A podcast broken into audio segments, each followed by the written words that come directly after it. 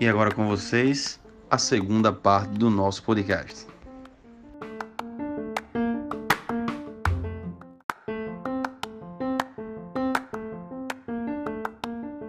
Nós já fomos com a carta na manga, como disse Adalto, do Rio Grande do Norte. Nós já tínhamos pensado no Congresso, já tínhamos data para a realização do Congresso local, tudo esquematizado em nossa cabeça e nenhum plano que já tinha sido passado para o venerável, é, vamos dizer assim, pré-aprovado pelo venerável já para se nós se nós ganhássemos a possibilidade de sediar esse congresso, já estaria tudo certo. Então nós preparamos o pré-congresso, vamos dizer assim, para quando chegar na hora do fórum a gente apresentar. E eu tenho uma honra, satisfação imensa de ter apresentado esse, pro, esse projeto lá no Fórum APJista. Isso na presença de diversas autoridades APJistas, né? Eu digo autoridades APJistas porque eu considero o ducto de cada núcleo uma força importante na caminhada. E também diversas autoridades maçônicas. E aqui eu trago tio José Francisco, eu trago também tio Ari, trago também o nome de, do diletíssimo tio Adson do Amaral, que estava presente. E nós tivemos a possibilidade de palestrar, me lembro que em dois minutos, o que era que a Bahia poderia propor para a realização de um novo congresso. Meu Deus, aquilo ali, quando até agora, quando eu lembro daqueles momentos, é como se meu coração fosse até a boca e eu tentasse segurar e mostrar o que é que a Bahia teria para apresentar nesse novo, nessa nova roupagem do, da quarta edição do Congresso APJista. Mas graças a Deus concorremos, eu nem digo concorremos, eu digo assim, tivemos a possibilidade de mostrar o nosso trabalho, bem como outro estado. É, e graças a Deus fomos escolhidos e eu não digo concorrência porque eu digo assim, é todo mundo querendo levar o Congresso para o seu estado, para sentir-se mais próximo, para sentir, para é como eu sempre digo assim, que cada congresso é como a gente trazer um jovem APJista à sua casa. Você traz para dentro de sua casa, você quer sentir, você quer viver junto com ele diversos momentos e você quer compartilhar algumas emoções e alguns problemas também com aqueles APJistas e com aqueles tios e tias preceptores. Mas aí, entrando no quarto congresso, nós já, como eu falei, foi aprovado lá em Maceió, Alagoas, e nós já temos todo um projeto, já começamos a trabalhar junto com o, a nossa loja mantenedora, já e já estamos em contato tanto com o Grande Oriente Estadual, mas também já temos algum, algumas pessoas entrando em contato com o grande, com o grande Oriente do, do Brasil. E aí nessa caminhada a gente já, já esboçou o projeto do Congresso todo, já fizemos alteração, já tem diversas coisas. Nós queremos que não seja somente um congresso de lazer, de reunião, não. Nós queremos que seja um congresso marcante, um congresso que o APJista venha aprenda, integre-se com os outros núcleos e cada vez mais fortaleça a nossa ordem, para que te tire grandes proveitos. E nós já percebemos que a cada congresso parece que os núcleos saem mais fortes. Os núcleos saem, de certa forma, mais conscientes da sua responsabilidade apijotista. Não só na sua cidade, no seu núcleo, mas também na sua ordem nacional. Então a gente traz essa dimensão. Agora, Marcelo, já existe um rumor de bastidores que dizem ter a possibilidade do Congresso Nacional lá na Bahia. E aí eu pergunto como é que esses baianos arretados se, se pensam, se, se imaginam essa estrutura, se já existiu algum contato nesse sentido, se já existiu alguma amostra nesse sentido e como é que vocês pensam, mesmo que não tenha surgido a, a, o pedido, a sugestão ou alguma informação, como é que vocês imaginam se preparar para isso? Como é que pensa a cabeça desse baiano aí? Eu quero que tenha muita carajé, viu? Vatapá, viu? Eu só vou pelo Vatapá. graças, graças ao bom pai, é, dizem que baiano sempre fica deitado em uma rede, tomando água de coco, esperando a morte chegar. Mas na verdade não é isso. na verdade não é isso. Na verdade a gente já trabalha há muito tempo para isso. E nós estamos já escutamos algum, alguns rumores de um encontro nacional ser sediado aqui no próximo no lugar do próximo Congresso Nordestino. E na verdade o Congresso Nordestino já tem ganhado uma proporção que já ultrapassou o regional Nordeste, né? Nós percebemos já nos, nos demais nos demais congressos e agora nesse nessa quarta edição que acontecerá eu já escuto rumores também de alguns, alguns estados que já estão querendo confirmar, perguntando sobre hotel, sobre aeroporto. Isso eu posso citar Santa Catarina, posso citar São Paulo, posso citar também Mato Grosso, que comentou-se comigo ontem, né? É, nessa questão de perguntando sobre hotéis, sobre logística, vamos dizer assim. E a gente já a gente se preocupa, né? Que é uma responsabilidade imensa, mas ao lado da responsabilidade tem a alegria, a alegria de poder acolher tantos apijotistas, tantos maçons e, precep e preceptoras, tias das, ou fraternas é, em nossa casa, em nossa cidade. E nós já estamos nos preparando, seja para acolher 10, seja para acolher mil, sempre botamos um pouquinho de água no feijão e faz render e a casa fica cheia.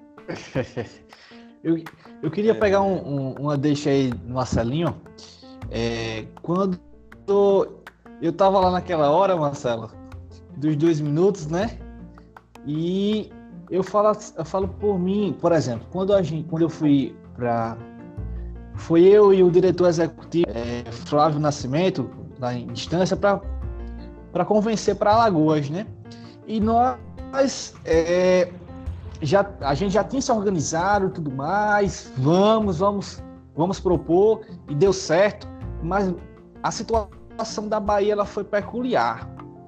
Ninguém esperava que Marcelinho tinha uma pasta com tudo já definido, local, tema, entendeu? E eu e lembro quase que quando foi aprovado. Gravada. Sim, muito obrigado. É isso, isso mesmo. Foi assim é, inspirador.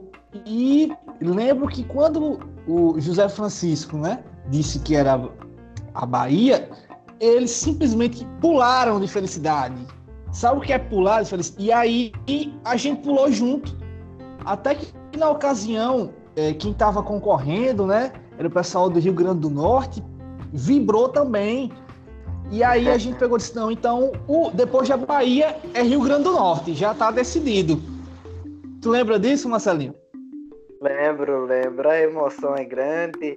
E agora, em meados de 28 de abril, nós estávamos recordando mais um ano da eleição e da escolha da Bahia como quarto, quarta edição e a sugestão para ser acatada de quinta edição ser Rio Grande do Norte. A Bahia totalmente apoia que o Rio Grande do Norte seja a quinta edição. E eu lembro dessa emoção radiante. Nossos tios preceptores do núcleo de Juazeiro, que foi representando a Bahia, trago aqui o nome de tio Paulo Fernandes, tia Meire Lúcia, tia Paulo Lígia. Freire, caramba! Tia Lígia, tia Linda, todos eles.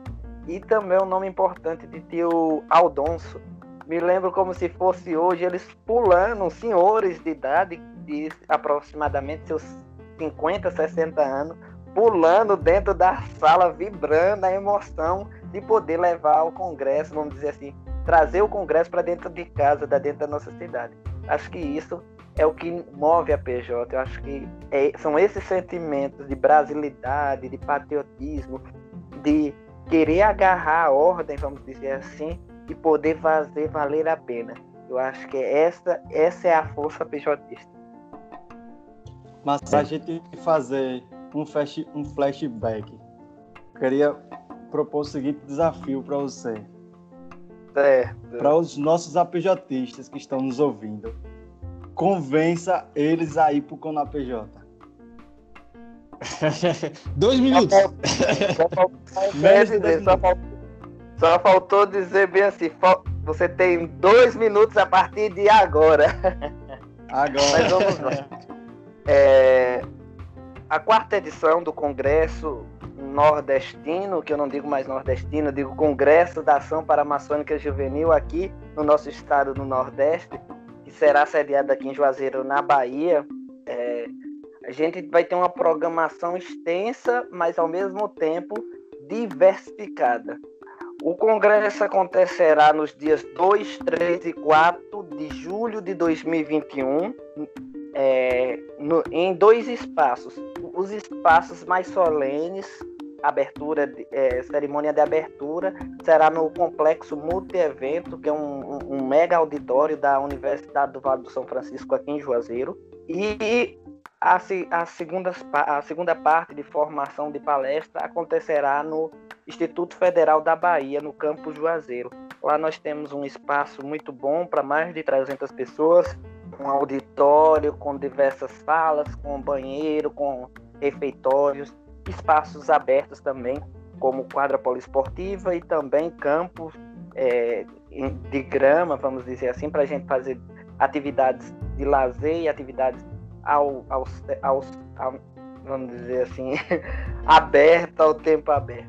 E nessa oportunidade nós queremos propor à PJ e aos APJistas momentos de descontração, mas também momentos de civismo e momentos de integração entre os APJistas. Nós queremos fazer valer a pena você estar dentro, inserido na ordem, fazer com que o APJista demonstre o seu patriotismo, fazer com que o APJista se fortaleça dentro da ordem dele e fazer com que o APJista aprenda sobre a sua ordem.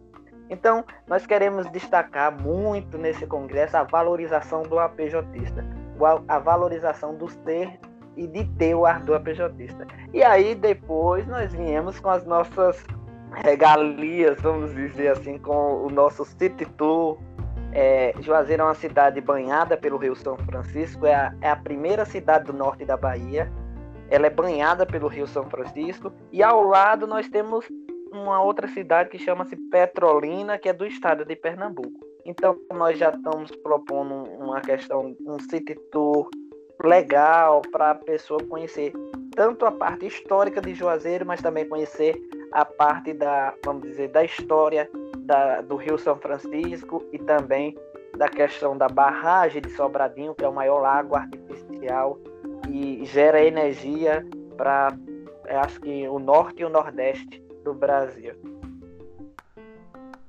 Marcelo, eu quero dizer a você que eu estou aqui no site comprando a minha passagem para Juazeiro. Eu vou de agora, já vou ficar em Juazeiro até o Congresso.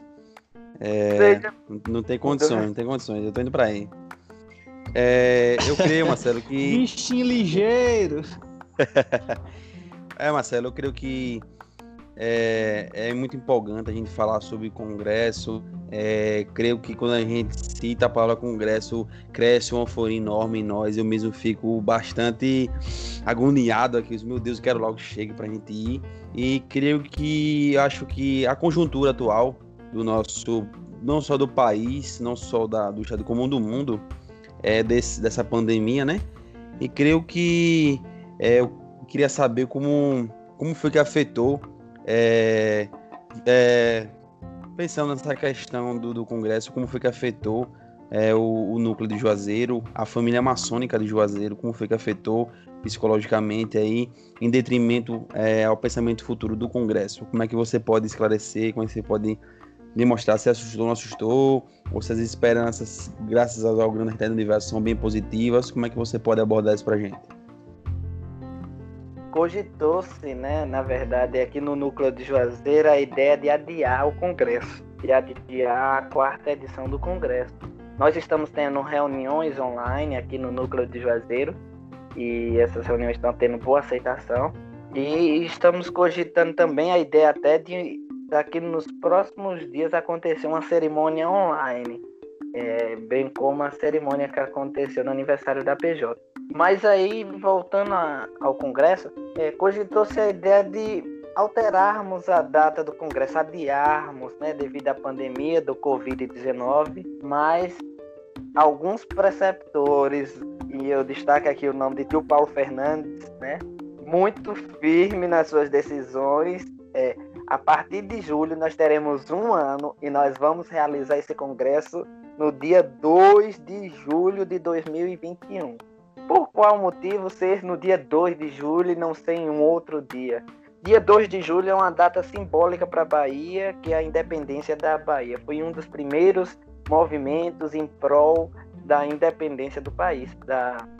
Então, é, Paulo muito firme nessa, na sua decisão e disse, não, nós vamos realizar, nós levamos a proposta para realizar no dia 2 e nós vamos realizar no dia 2. Então, Juazeiro, claro, é, aos troncos e barrancos lá vou eu, como diz a música, nós vamos caminhando, né, cada vez mais, e, e em prol desse projeto. Mas, por incrível que pareça, com essa pandemia, a vontade é que chegue o mais rápido possível para a gente poder além de tudo, se abraçar, manter-se próximo, é, porque a situação brasileiro é uma coisa séria. Brasileiro é aquele povo do fervor, do calor, do acolhimento. Então, nós queremos sim que chegue logo e que essa Covid-19 passe logo o mais rápido possível para a gente poder, de fato, no próximo congresso, se abraçarmos, congregarmos como uma verdadeira família. É, muito bem, Marcelo. Eu creio que suas palavras elas abrandam não só o meu coração, eu creio que os, o coração de todos os APJistas que em breve escutarão o nosso podcast. É, e graças a Deus, vocês da Bahia vêm trazendo aí é, com, muita, com muita beleza e com muita garra aí a construção do quarto congresso que já digo aí de antemão aos nossos queridos diletos que guardem essa data aí, dia 2 de julho de 2021. Com fé em Deus, com fé no grande arquiteto do universo, nós estaremos aí marcando presença forte. É, digo com, com muita veemência aí que o estado de Sergipe estará, e principalmente a, a família maçônica Piauitinga estará marcando presença com força aí né, em Juazeiro da Bahia aí trazendo muito mais calor, aquele calor gostoso de Sergipe aí e fortalecendo ainda mais a chama pijotista. Marcelo, eu quero agradecer não só a você, mas também ao nosso querido tio Jorge. Jorge, me ajude. É, quero agradecer a presença de vocês dois, a participação de vocês dois, que é muito importante para a nossa querida APJ. E vamos finalizando mais um podcast, graças, graças ao grande arquiteto diverso aí, que ocorreu muito, correu muito bem e que nos veremos em breve. É, com muita garra, com muita força e com a paz do grande arquiteto diverso. Chama aí, Marinho.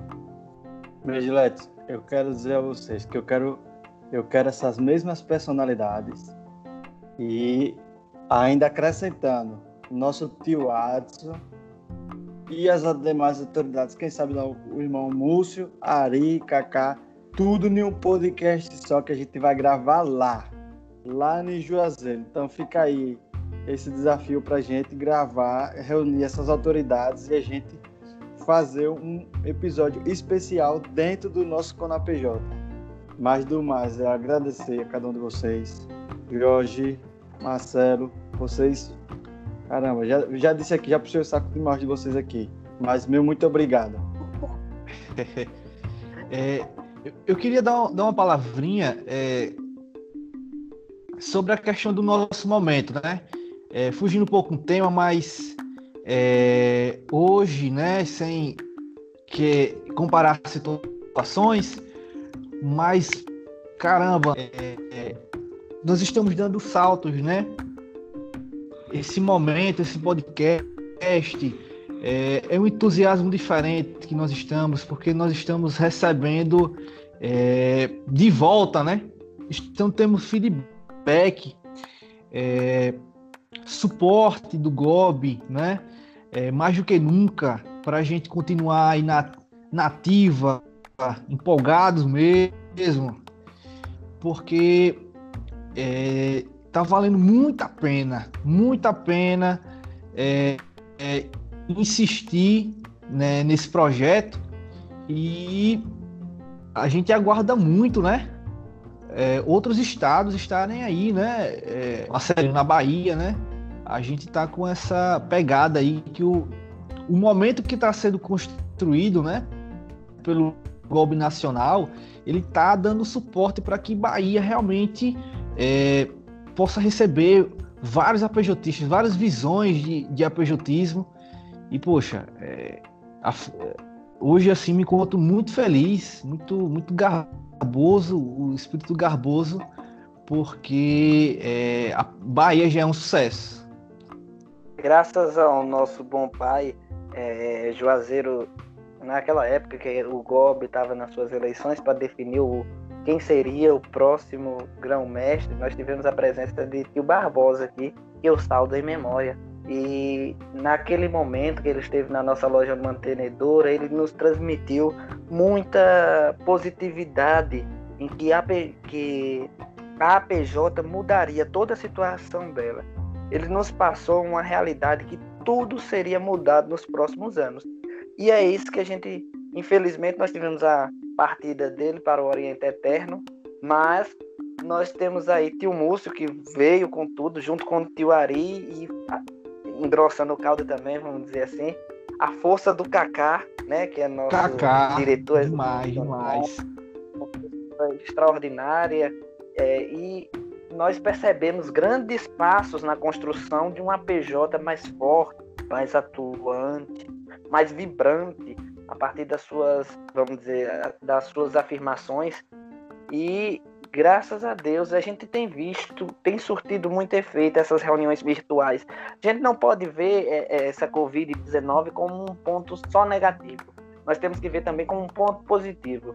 Eu percebo que nós temos nos reunido mais, aproveitado as ondas da internet, as mídias sociais e temos dado uma valorização muito grande. E isso a gente tem visto a presença do, vamos dizer assim, de toda a diretoria do GOB, né? Toda a diretoria do GOB apoiando cada vez mais o fortalecimento, o crescimento da PJ. Esses dias mesmo nós tivemos, nós observamos uma reunião do Ari, né, tio Ari, é, secretário das Paramaçônicas, junto com o Kaká, junto com o tio Múcio também, com, e junto com a Jussane, que é a, a presidente da Fratrem, é, motivando as, as, as presidentes estaduais a assumirem a PJ e a alavancarem a fundação de novos núcleos.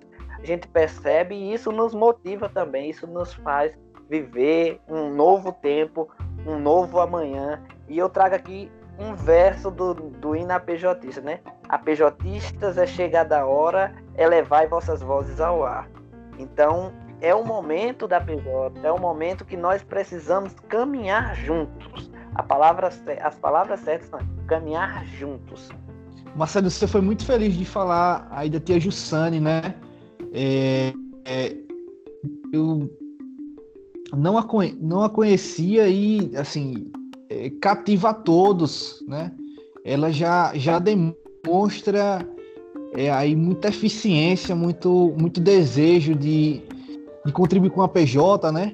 Então, eu buscando acompanhar, então é, realmente é, estamos num momento maravilhoso, maravilhoso. E desde já eu agradeço a iniciativa é, de, do núcleo Alfa Piauitinga, que eu tenho um tamanho apreço, tamanho carinho, desde tio Moisés, desde tia Maria e tantos outros é, que compõem esse núcleo. Agradeço pela oportunidade de estar aqui e falar um pouco mais sobre a quarta edição do Congresso e dizer que nós estamos aqui para recepcioná-los, para recebê-lo e também para compartilharmos nessa rede APJista no, na próxima edição do CONAPJ.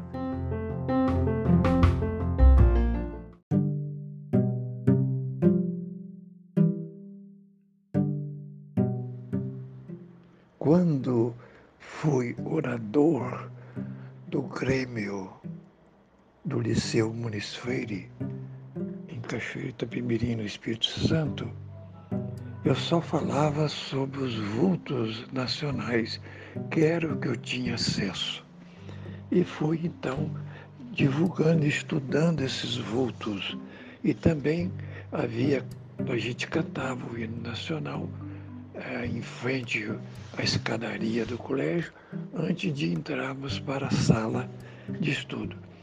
E o Egito, então aprendi a amar esse país. Por exemplo, na minha juventude eu tinha o maior orgulho de ter única na América Latina a siderúrgica de Volta Redonda, que depois foi vendida no governo, parece-me que foi do. Não me lembro o presidente. E o Egito tinha isso também. Veja só, Moré, que é um dos autores do livro, é o autor do livro Lenil e la Civilisation Égyptienne, diz assim: põe na boca de um sacerdote que ufanamente fala sobre o seu país. O Egito é a imagem do céu, o templo do mundo, a sede das religiões. Porque do Egito, o Egito, na Universidade de On, ela preparou é, governadores de outros países, né, presidentes, como é que dirigia um país, as leis como Solon, como, como Platão, como Pitágoras, antes de Platão ainda. Então, os grandes pensadores da, da Grécia beberam a cultura e a civilização egípcia, foram iniciados no Egito. Por exemplo, Orfeu, que foi o criador do orfismo de uma religião, é, o, o doutor e professor e nosso irmão maçom Álvaro Palmeira, que foi geomestre do Grande Oriente do Brasil, ele diz, por exemplo, que Orfeu não passou nas provas. E ele então ia ficar para sempre no templo, que os que não passassem não saíam mais de dentro do, do daquele grupo. Então, mas ele, tocando a sua lira, emocionou tantos os sacerdotes que eles liberaram Orfeu. E por isso é que era descida de Orfeu aos infernos. Então, esse é um fato que foi contado pelo esse nosso irmão. Então, você veja só, o Egito era por formadores de exército, de, de povos na, é, Salomão, quando quis reformular o Estado de Israel, chamou os escribas do Egito. Então, eles eram realmente os homens mais importantes daquele tempo. E eles diziam, por exemplo, para o grego: grego, vós sois crianças. Então, eles tinham um amor tremendo pelo seu país, um orgulho de pertencer àquele país. E lá também tinham sábios, por exemplo, Von Daniken conta, por exemplo, é, que o admirável Hotep, o sábio Einstein de sua época, sacerdote, médico, arquivo, arquiteto, escritor, construtor monumental do monumental complexo de José, a mais bela obra desde o início do mundo até o seu tempo, declara em Eros deuses astronauta. No tempo de Imhotep, segundo os arqueólogos, os egípcios possuíam apenas cunhas de madeira e de cobre para trabalhar a pedra. Como lavar, portanto, o granito? Então, é, é, o Egito, eles tinham um, um conhecimento maravilhoso, sem falar né, na construção da pirâmide, sem falar na, em outros documentos sobre, que tem sobre o Egito. Então é interessante esse detalhe, destacar esse detalhe para dizer por que, que nós escolhemos o Egito. Porque o Egito, para você ter uma ideia, a palavra química vem de Kemi, que era o nome do Egito. E assim, eles lá nos templos tinham as constelações conhecidas na época, enfim, eles é, tinham conhecimento muito avançado no seu tempo. Né? Já trabalhavam ouro, por exemplo, é, e, e outros e outros trabalhos, inclusive com relação a vidros, etc. Bem, por isso que nós escolhemos o Egito, porque o Egito é extraordinário.